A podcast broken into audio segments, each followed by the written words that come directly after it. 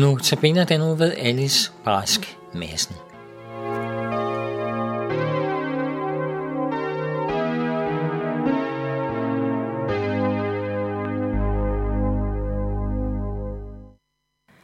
Vi skal nu se på den næste perle.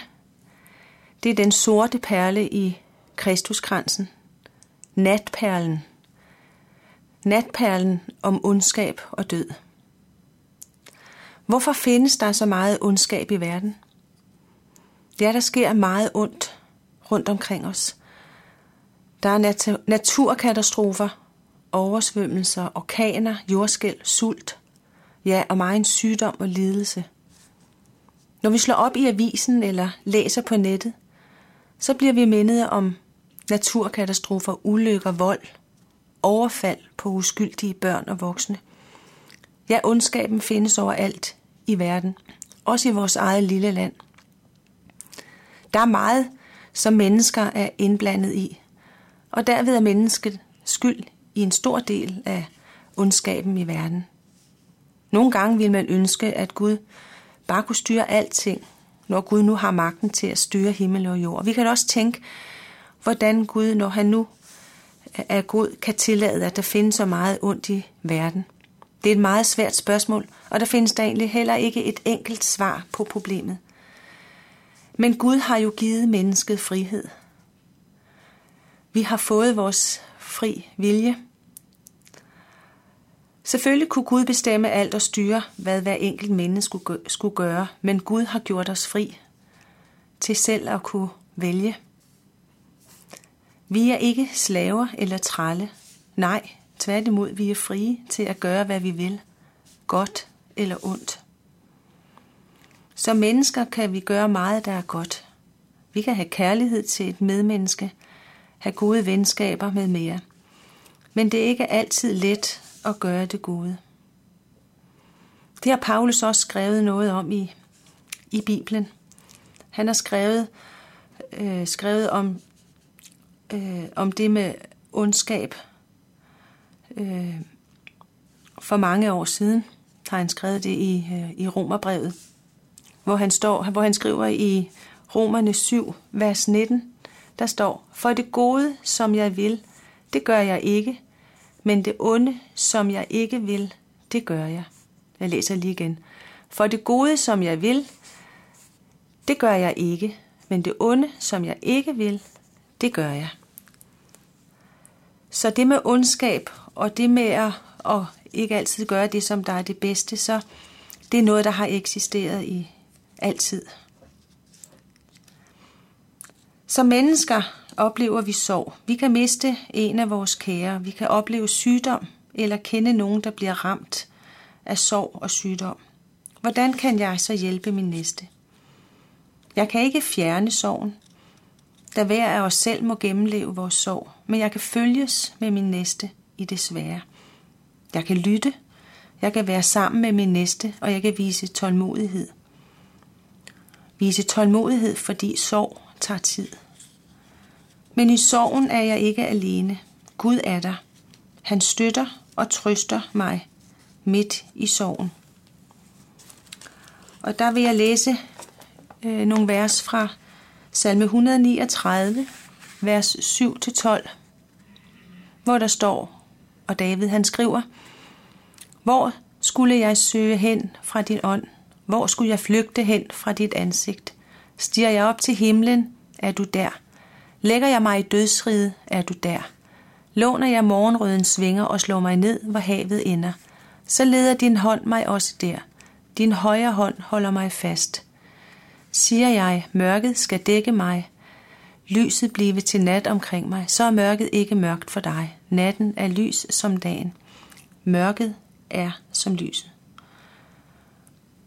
Her læser vi om, at Gud er ved min side. Det er han sagt i sit ord, det er et løfte til os. Og det er et løfte, som vi må gribe og trøste os ved. Den dag, jeg skal dø, vil Gud også være ved min side. Han vil trøste mig, han vil give mig håb. Derfor er det så vigtigt, at jeg har Gud i mit hjerte. At jeg tror på ham og lever med ham hver en dag. Så vil jeg engang være sammen med ham i himlen, hvor der er godt at være. Der vil der ikke være ondskab og krig og sorg og sygdom. Nej, der vil alt være så godt, ligesom det var, da Gud skabte verden.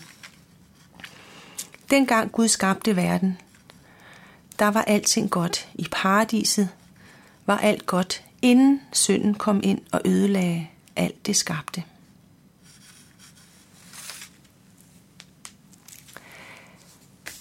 Så skal vi se på en på den næste perle, en hvid perle, opstandelsesperlen. Og den skal minde os om håbet. Den skal minde os om håbet om et liv efter døden. Håbet om, at livet vinder over døden. Et nyt, en tro på et nyt liv i en anden verden. En tro på et nyt liv i himlen. I himlen er det sted, hvor Jesus han venter på os. Og der, hvor han er, der er godt at være. Da Jesus han døde på korset, langfredag, der læser vi om, at Jesus stod op af graven. Og derved sprængte han dødens lænker, og han overvandt døden. Og jeg synes, vi skal læse de vers fra Matthæus 28, øh, hvor der står om, om Jesu opstandelse. Matthæus 28, og vi læser vers 1-10, hvor der står, Efter sabbaten, da det gryede af den første dag i ugen, kom Maria Magdalene og den anden Maria for at se til graven. Og se, der kom et kraftigt jordskæld, for Herrens engel steg ned fra himlen og trådte hen og væltede stenen fra og satte sig på den. Hans udseende var som lynild, og hans klæder hvide som sne. De, der holdt vagt, skælvede af frygt for ham og blev som døde. Men englen sagde til kvinderne, frygt ikke.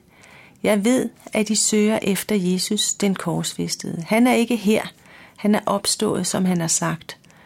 Kom og se stedet, hvor han lå. Og skynd jer hen og sig til hans disciple, at han er opstået fra de døde. Og se, han går i forvejen for jer til Galilea. Der skal I se ham. Nu har jeg sagt jer det. Jesus stod op af graven, han overvandt døden, og han lever. Det var stort for kvinderne at komme til den tomme grav og se, at Jesus var stået op. De var, det var med frygt, at de skulle derhen. Men englen siger til dem, at de skal ikke frygte. Og englen fortæller dem det glædelige budskab, at Jesus han er ikke her. Nej, han er opstået. Og det var det, han også havde sagt, at han vil opstå på tredje dag. Og kvinderne bliver fyldt af glæde og skynder sig hen for at fortælle hans disciple, at at Jesus er stået op fra de døde. Jesus stod op, og han lever. Og han er her. Han er her i dag for dig og for mig. Og han ønsker, at han må bo ved troen i vores hjerter.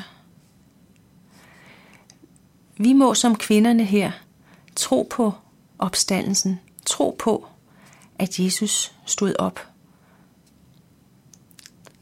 af døde, og tro på, at Jesus derved har banet en vej for os til himlen.